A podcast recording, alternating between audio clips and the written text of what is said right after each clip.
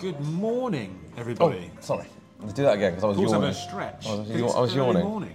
We are in Cardiff, in Wales, which is not England, and uh, that's important. It's an important distinction. We are in a different country, and we are in the Blue Bell in Cardiff, opposite Cardiff Castle, and we're here for an early morning pint.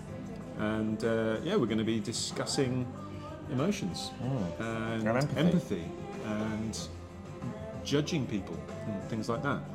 So, uh, welcome everybody to the newest, as it stands, episode of the Agile Podcast. We hope you enjoy it. Play the jingle. Here we go.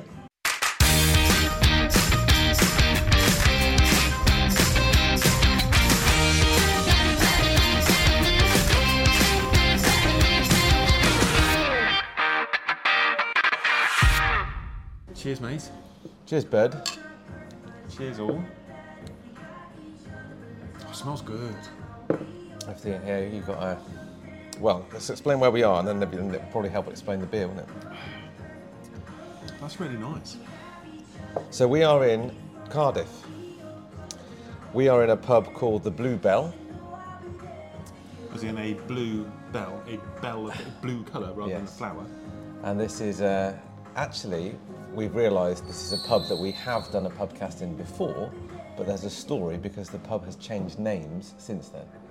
We- Educate us. So this pub is called the Bluebell, um, but we did a, a pubcast in here when it was called the Goat Major in Cardiff, which is at the top of uh, St Mary Sat Street. just over there. Yeah. Um, but the, the pub closed down apparently during lockdown, during COVID, um, by the brewery, uh, Brains Pub, and they weren't planning to reopen it. Um, but the, a new brewery came in and bought it and reopened it post lockdown and changed the name. There was a big uproar in the community I bet. because they didn't like the fact they changed the name. It's change. But um, it was they didn't realise the Bluebell was its this pub's original name from like the 1800s. Interesting. So there you go. That's, that's a little bit of a potted history. I wonder why it became the Goat Major. That's a story. For I think that was it was a, a, a military, obviously a military, um, uh, a nod to, to the military in the mid 90s. It, it became the Goat Major in the mid 90s. day. Yeah.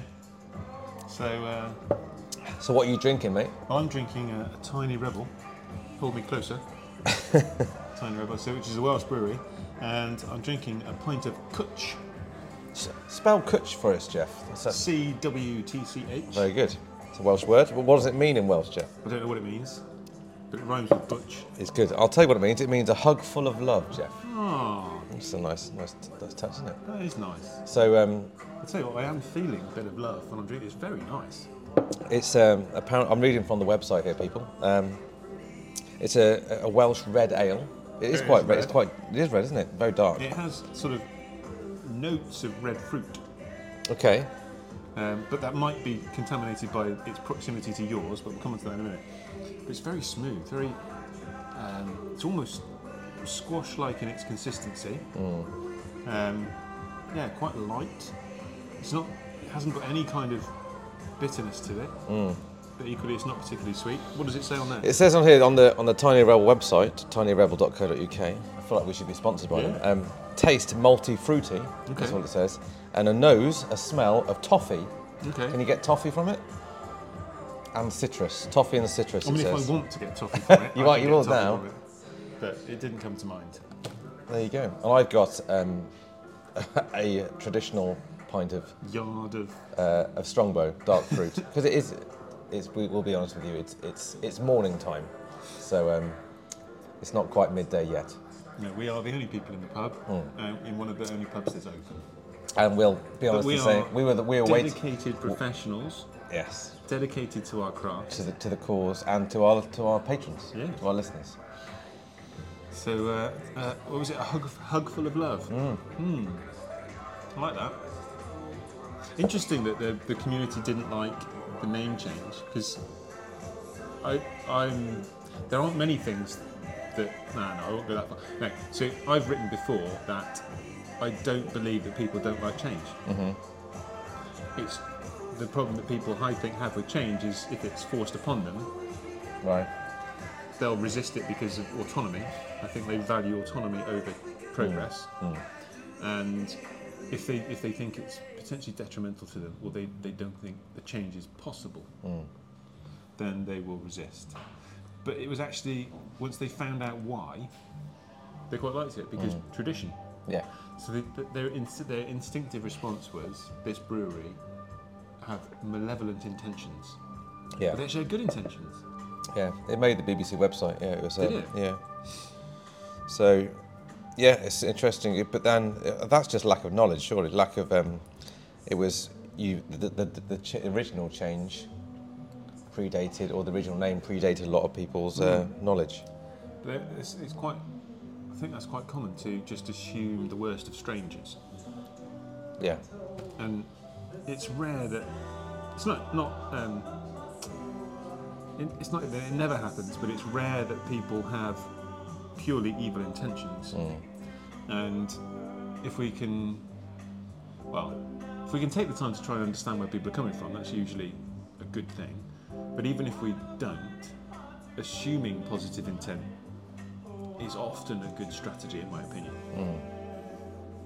Yeah, I'm doing some work at the moment. I'm, I'm writing a writing my uh, my talks for Lisbon. I'm going to Lisbon, as you as you know. for our When is that? Well, as we as we sit here and speak today, Jeff, I'm flying on Saturday, and today wow. today is Thursday. Okay, yeah. So the conference starts in, in, in earnest on Monday. So, uh, last responsible moment then. Always, mate, always. Um, but I'm writing about empathy at the moment. So I'm doing just just before we, you arrived today, I was doing a bit of a, some research on empathy, and I'm very much listening and trying to listening without prejudice. Wasn't that George a Michael? George Michael album? Yeah. Um, yes. Yeah, it's just about you're trying to listen about where they are rather than where you are. Yeah. I um. Yeah. Had a had regular. Ch- well, it's very common for me to have conversations with people about thinking positively of potential agile teams, developers, engineers, people like that. Yeah. And the natural view is that if we give them autonomy, they might not be very good. They might be lazy. Yeah. Um, and you know, so I spend a lot of time saying, no, actually, people want to be successful. Give them something to be successful in, and they want to be successful. Give them the conditions to succeed. Uh, so, oh well, yeah, but maybe I'll give them a chance. And that, that message is, I think, starting to to get there. Oh, Almost maybe cross the chasm on that. Almost. But one that doesn't often get spoken is the reverse. So a couple of weeks ago, I was um, working with a group of product owners, and they were frustrated by leaderships, the boards, flip flopping as they saw it on strategy. Yeah. Said, you know, they never, ch- they never, they're always changing their minds. You know, they say this is our strategy, and so then we start making our roadmaps and creating our product goals and sprint goals towards this strategy, and then you know, a month later or something, it's completely different, and we've got to completely change everything.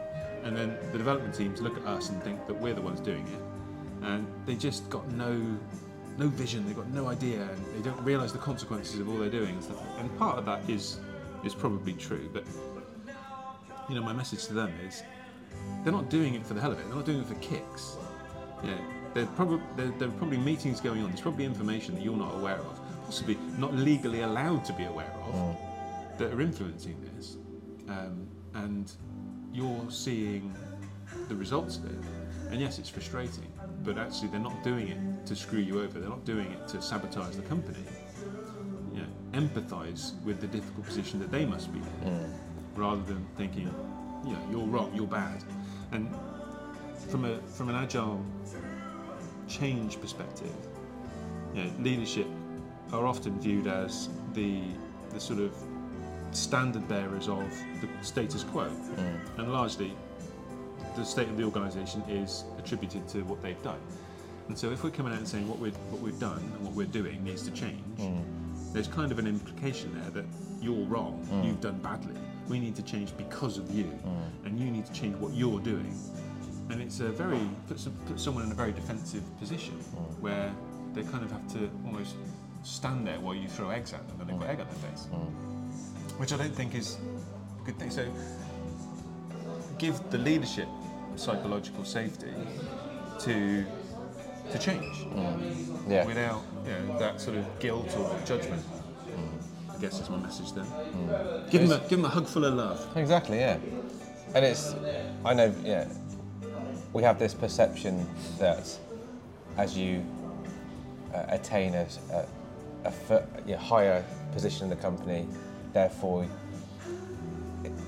in a, in a, in a basic way, you're in some way stronger and you're in some way uh, more more intelligent or more, you know, more, more powerful, whatever it might be. Yeah. So, but in many cases of leaders that I've spoken to, then they're not, and they're, they're not. You know, they they have as much fear as the rest of us about the unknown. They have. They don't have all the answers to all the, all the problems that they're thrown at, and it's it's somewhat the, the pressure, I imagine, to, to try and empathise with the pressure that some of these people are under, mm-hmm.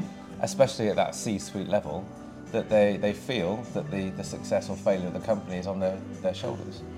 I know a lot of them feel as if they're damned, as damned if they do and damned if they don't. If they come out and make a decision and you know give some very strong guidance, there's a message. Well, hold on a minute. You know, you should be empowering. You should be engaging. You should be getting shared buy-in towards this. Yeah.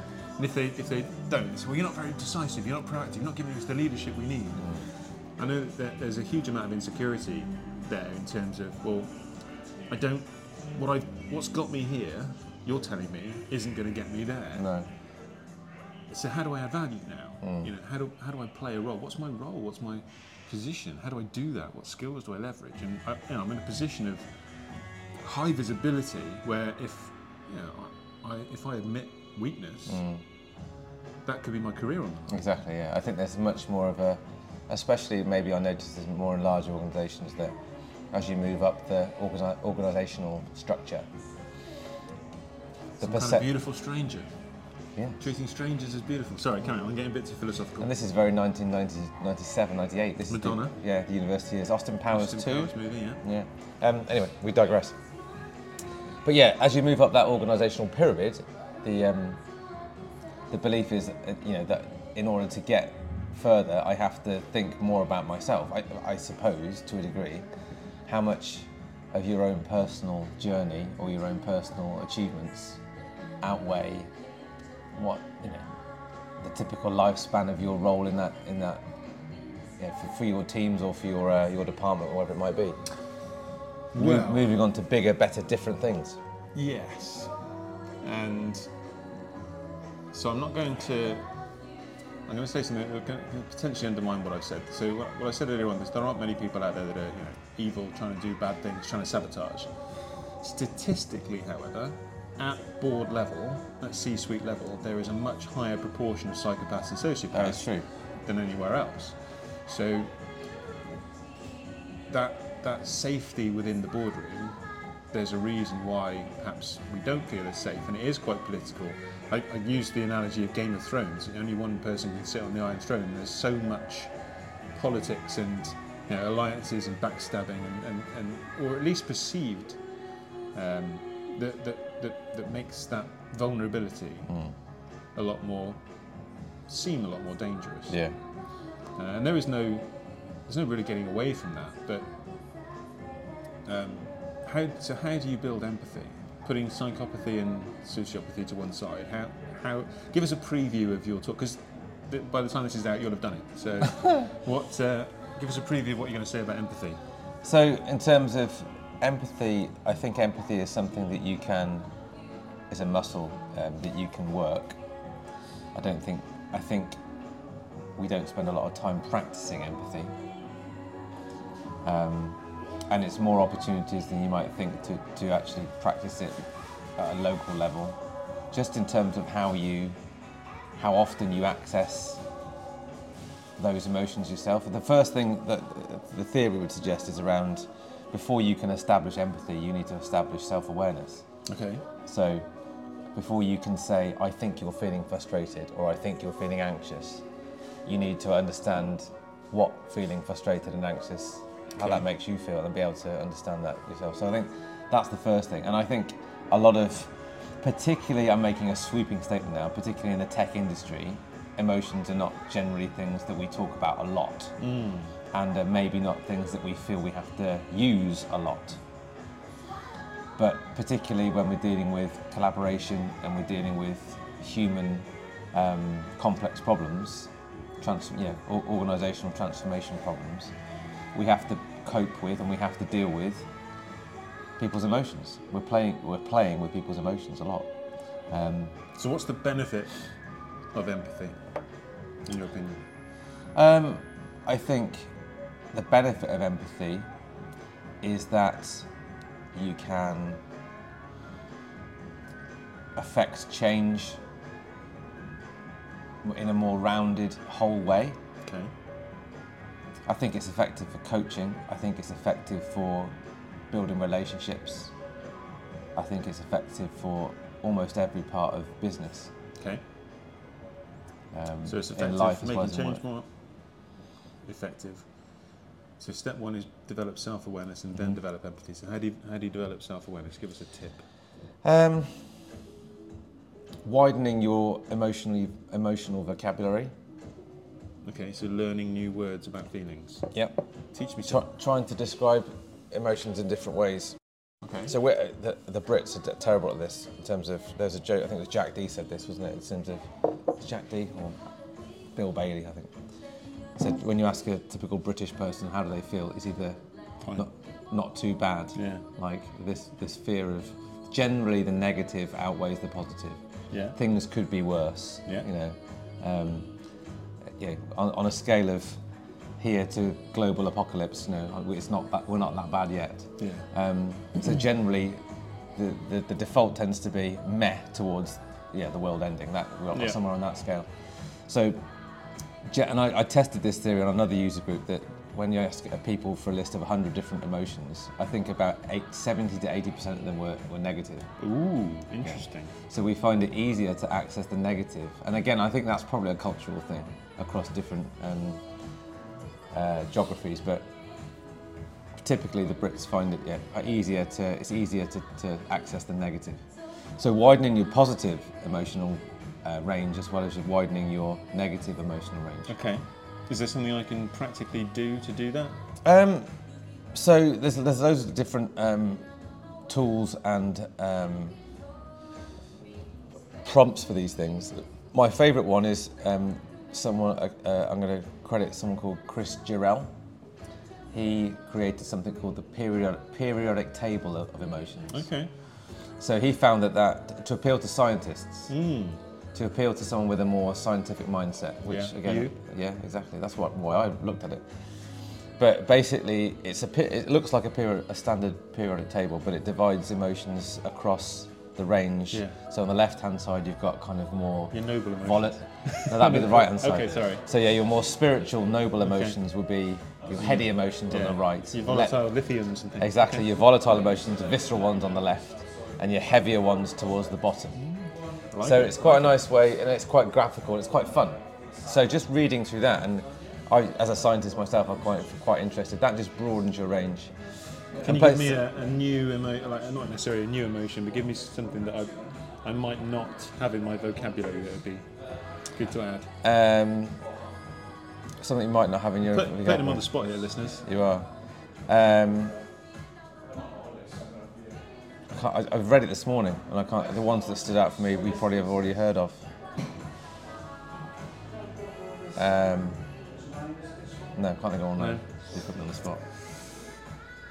I'm gonna, uh, so I'm gonna say a word that I don't think I've ever really used to describe my my my state of emotion, but I might try to include it. Buoyant, Okay. Buoyant. What and why do you find you feel you find it harder to access that? I'm not saying harder, I just don't think I've ever used that word, Mm. and it came to mind. It's just a word that popped into my head. Mm. Don't really know why, um, and so I'll, I'll explore that for a minute, and I'll say so. Buoyant. First thing I see is buoyancy, so floating rather than drowning. So I'm, yeah, I'm I'm keeping myself Mm. Yeah. up. I'm, I'm going up in an upward But trajectory. buoyant, buoyant to me sounds something Floaty. that could be. It's not necessarily stable.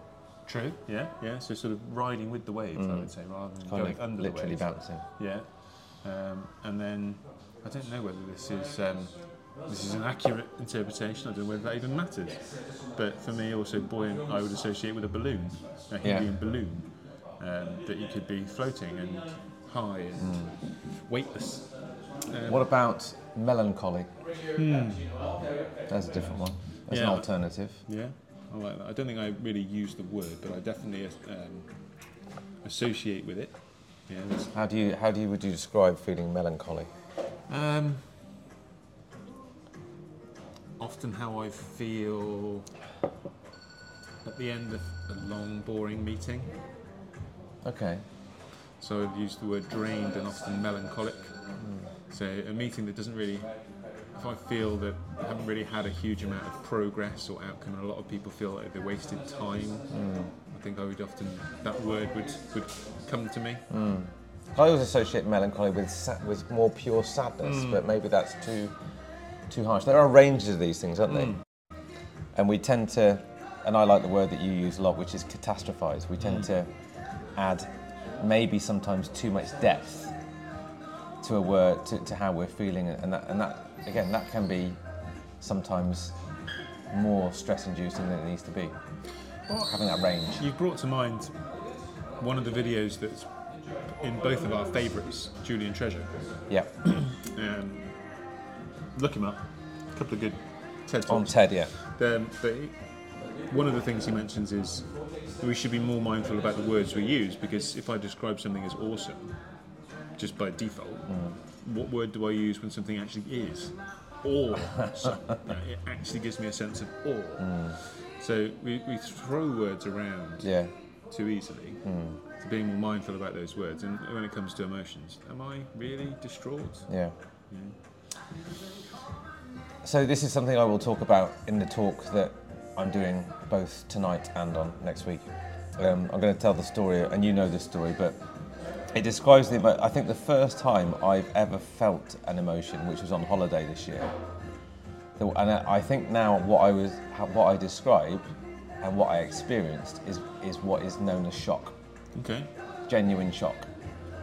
Um, so the story behind this, listeners, in a, in a, in a nutshell, is when I was on holiday this year, we, uh, we went to Spain and we took my car on holiday, and my car was uh, subject of an arson attack. Basically, someone torched it overnight and set fire to it and completely destroyed it.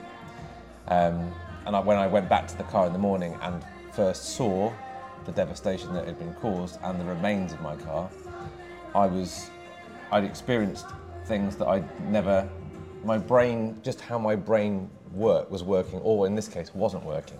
I can only put down to genuine shock. Okay.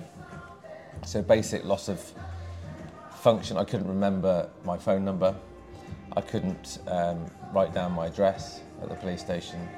Loss of, of all sorts of, and you obviously there's other emotions then that, that spark off all of the more functional things that, that, hmm. that come from that. But it's a weird thing. I don't think I would. I mean that, that's a phrase that I use all the time is about being shocked. But I don't hmm. until you actually realise what shock feels like, genuine hmm. shock and I'm sure other people have felt that in other, in other, circumstances. It's quite hard to understand. I could, I feel I could understand someone else better now Yeah. when they say they, they were in shock or they, they, they felt shocked. Yeah, most of the previous uses of the word shock have probably been surprise. Yes, exactly. Which is which is different. Yeah. It doesn't affect you in quite such a, a basic way. Yeah. I, um, John Cumming, one of our patrons, tweeted a reply to me. I can't remember what the actual what I said to begin with, but that it basically led down the path of words. Words are imperfect, hmm. but they're the best that we've got. Hmm.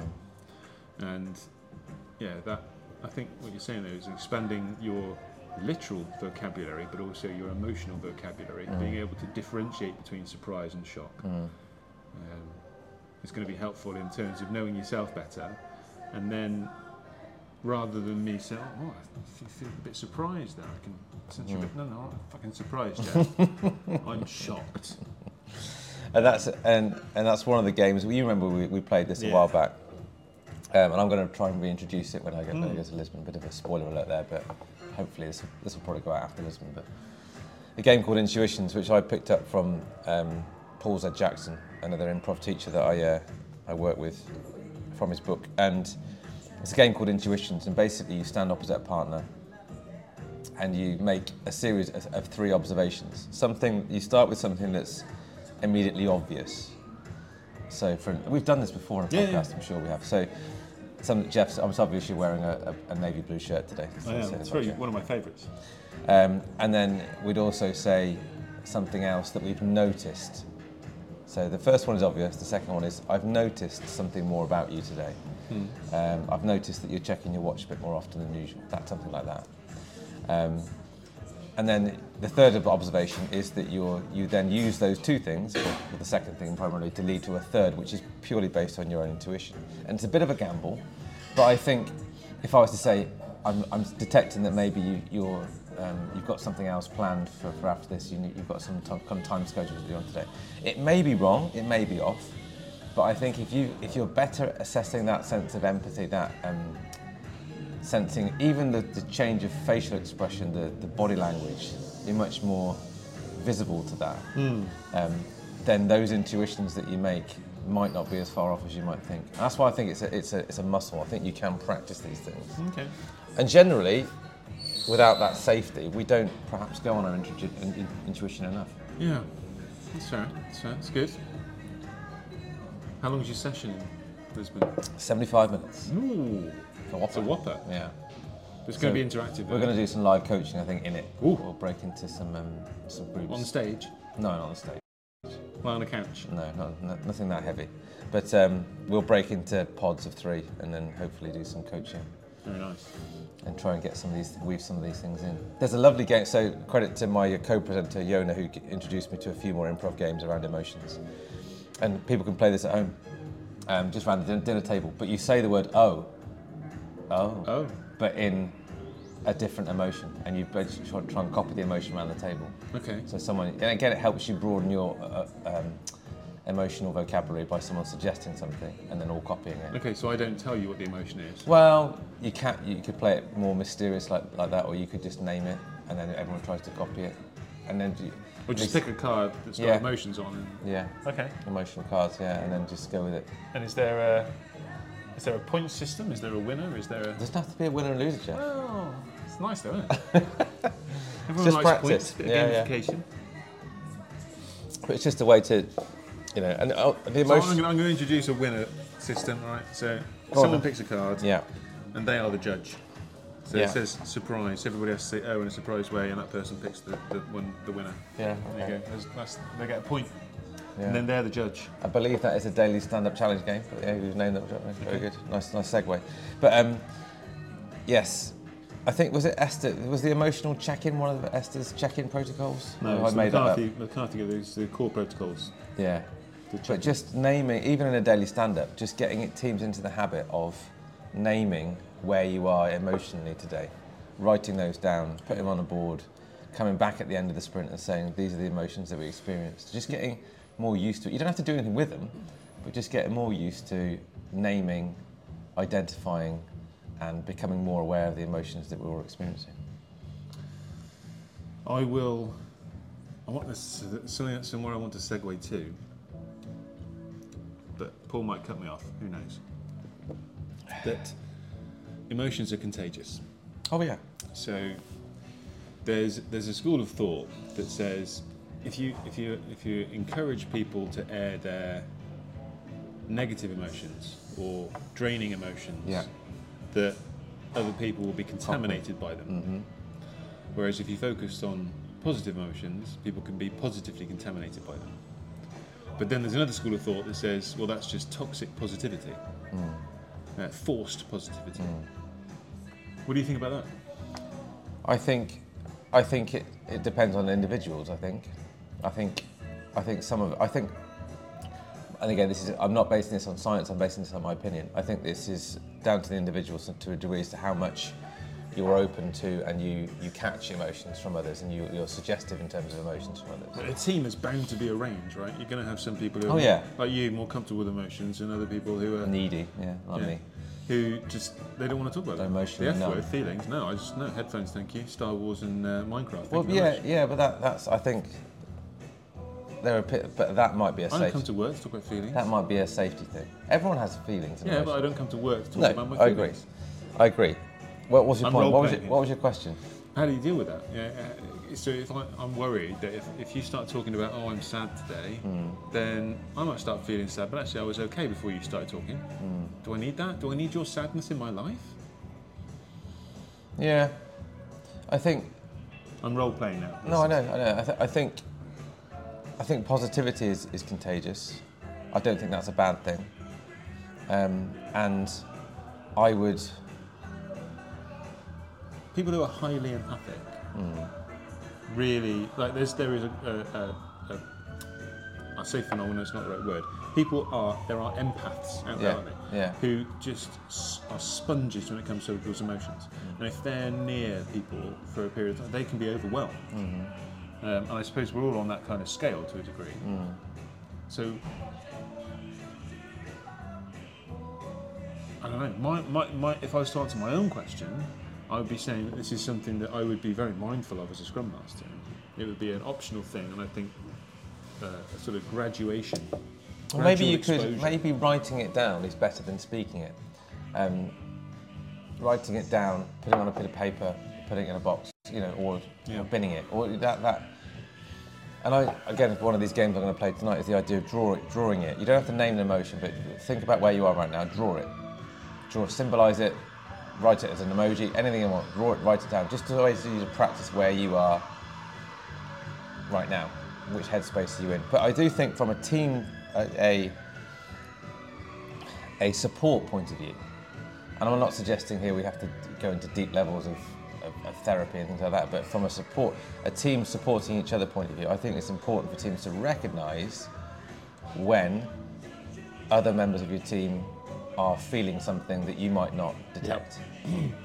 Um, and if they want to, if, yeah, maybe it's an optional thing. If they want to air it, if they want to talk about it, maybe the Scrum Master is the foot, is, foot makes the, makes it known that they, they can be a, a, a listening board for, for, for that. Let me try and bring this back. So I started talking about positive intent and just thinking positively about people. Right, so I have a phrase that I like to say, and I've probably said it multiple times on this podcast, so apologies, listeners, but hey, repetition is, is important. Um, every dysfunctional behaviour is a symptom of an unmet need. Yeah. So when I see someone that's acting a bit like a dick, my initial instinct isn't, oh, they're a bit of a dick. It's, okay, something's going on for them right now. They haven't got something they need.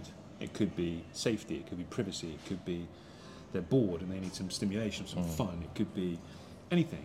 So my initial instinct, they need that they need something. I'm not necessarily the person to give it to them, but they need something, and that sort of empathy, that that um, thinking positively.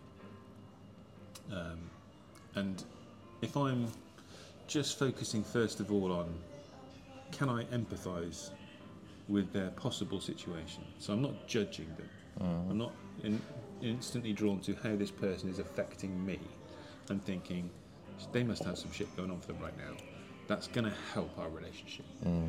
It's going to help me mm. because I no, no, longer think of myself as a victim them as the persecutor.